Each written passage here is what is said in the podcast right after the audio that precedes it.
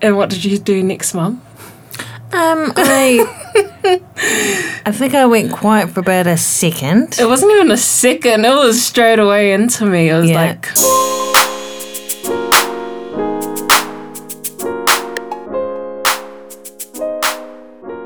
Hey guys, welcome back to episode two of When Life Gives You Lemons. You are with Yasmin, and today I do not come alone. I am joined by my mother, oh, with my mother. Hello, Mum. Hi. How are you? Good. Great to be here. This is so weird having my mum here. But um, yeah, how have you been?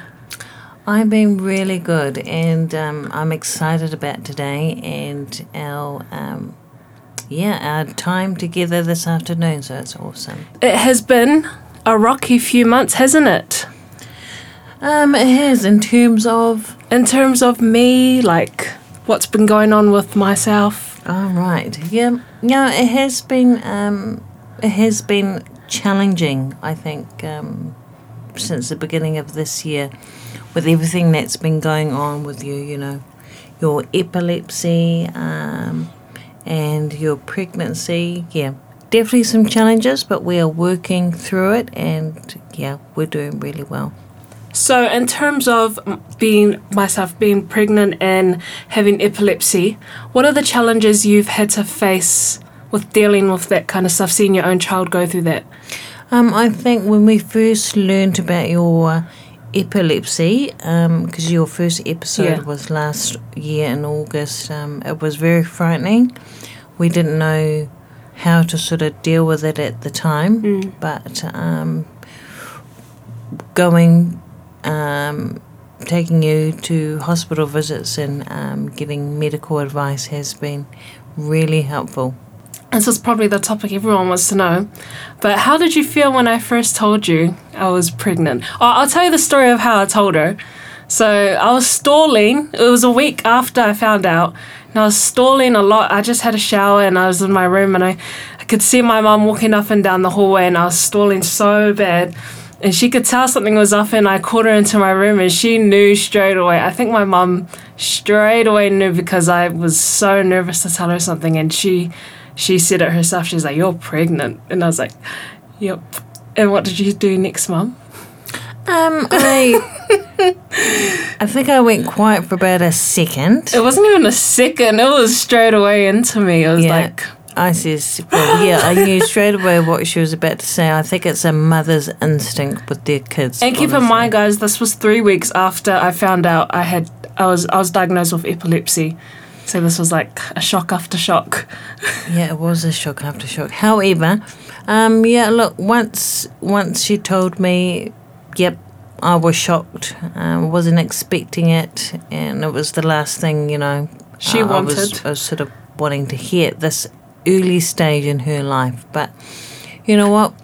Um, we got through it, and when you know her dad found out as well, We told Dad straight after, Mum. I was trying to tell her, no, don't tell Dad yet. Don't tell Dad yet. Let's just prepare ourselves. She's like, no, you're gonna get in the kitchen and tell your dad. And Dad, yeah, Dad was just. I don't know how Dad felt, but Well, look, different. look, I think like most dads, they sort of just he went into a quiet zone for a good few minutes while I was doing all the talking, as mums do. Well, talking as in telling me off. Well, not so much telling her off, but it was like we weren't expecting it. So you know, I think from parents out there who have teens and teen and daughters who are teen mums, they will understand um, the initial shock because it's not something you expect. Yeah, I mean, I want to be a grandparent, a grandma, but I didn't expect so early um, because you know she had school to finish and other things she wanted to do. But this this is just a wee uh, wee delay in her life. And look, I have friends, close family who have been teen mums and who are rocking it right now in terms of man, they've achieved so much, or great single mums. They're doing so well, and you know they've got a passion for life. So kids don't stop you when you have them young. They, if anything, it probably makes you more determined to succeed in life. Um, but you know, we're happy now. And we're all excited. She is so everyone happy, to guys. She just keeps saying, "Oh my gosh, I'm gonna be the hottest nana out." and she calls herself grandma now. And she's Oh, already buying little stuff along with um, my partner's mum. She's already buying stuff as well. And that helps too that you have a partner. Philip, he is such a lovely boy, and He's all right. he we come he comes from a sort of similar family background, so his parents and and Ty and I we understand each other really well. But we are supporting these kids hundred and ten percent. Um, there's no no doubt about it, and both families can't wait to bring baby into this world. Yeah, and I think that's what we struggled with the most. If we didn't have our parents' support, oh man, I do not know where Philip and I would be right now. Totally, I agree. We're we're like the best parents. Haha. You're right. but yeah, so how do you feel now in terms of where we where we are in terms of my health and how how far I am into my pregnancy? Well, it's funny because we were just talking to Yasmin this morning about. Um, In the car, she was giving me like a lecture. no, it wasn't a lecture. It was about being positive about life. And yes, you have epilepsy, and you know it's a it's it's a mild epilepsy, and and it's um, you can grow out of this type of epilepsy that you have, and we manage it through medications and visits to the specialists.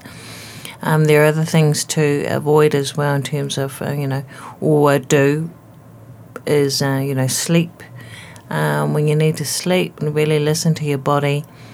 Um, bright lights at certain times, but we're managing those. We've learnt quite a lot about epilepsy ever, Yep. ever since I've been diagnosed. Yeah, we're still educating ourselves, so it's a, it's you know it's an ongoing learning thing. But we do it because we you know Yasmin's got a huge support network, and you know we're we're we're fighters. We're we're we're people who don't let um, things get us down. So it's only gonna get better, and life looks good right now. But we are so ready um, for anything, any challenge that comes our way. We are, like I said, we're fighters and we're determined to beat anything. Yeah. So the last seizure I had, when was the last one I had? Last Was week. No, it was probably last Sunday. Oh yeah, last yeah, Sunday. last Sunday was Sunday the last morning. one I had. Mm. Do you want to tell the listeners about what kind of happened in that situation? What what happened in that morning? Sure. So Sunday Just so morning, they can get an idea yeah. of what what you guys have been through. So that particular Sunday morning, I had um, I was about to get uh, take my mother to church. So we live at home with Nana. Yeah, my my mother, elderly mother, lives with me. She's also um, disabled. Um, so we were in the car. I was already dressed with my mum, and Yasmin and sisters and brothers and my husband were in the house.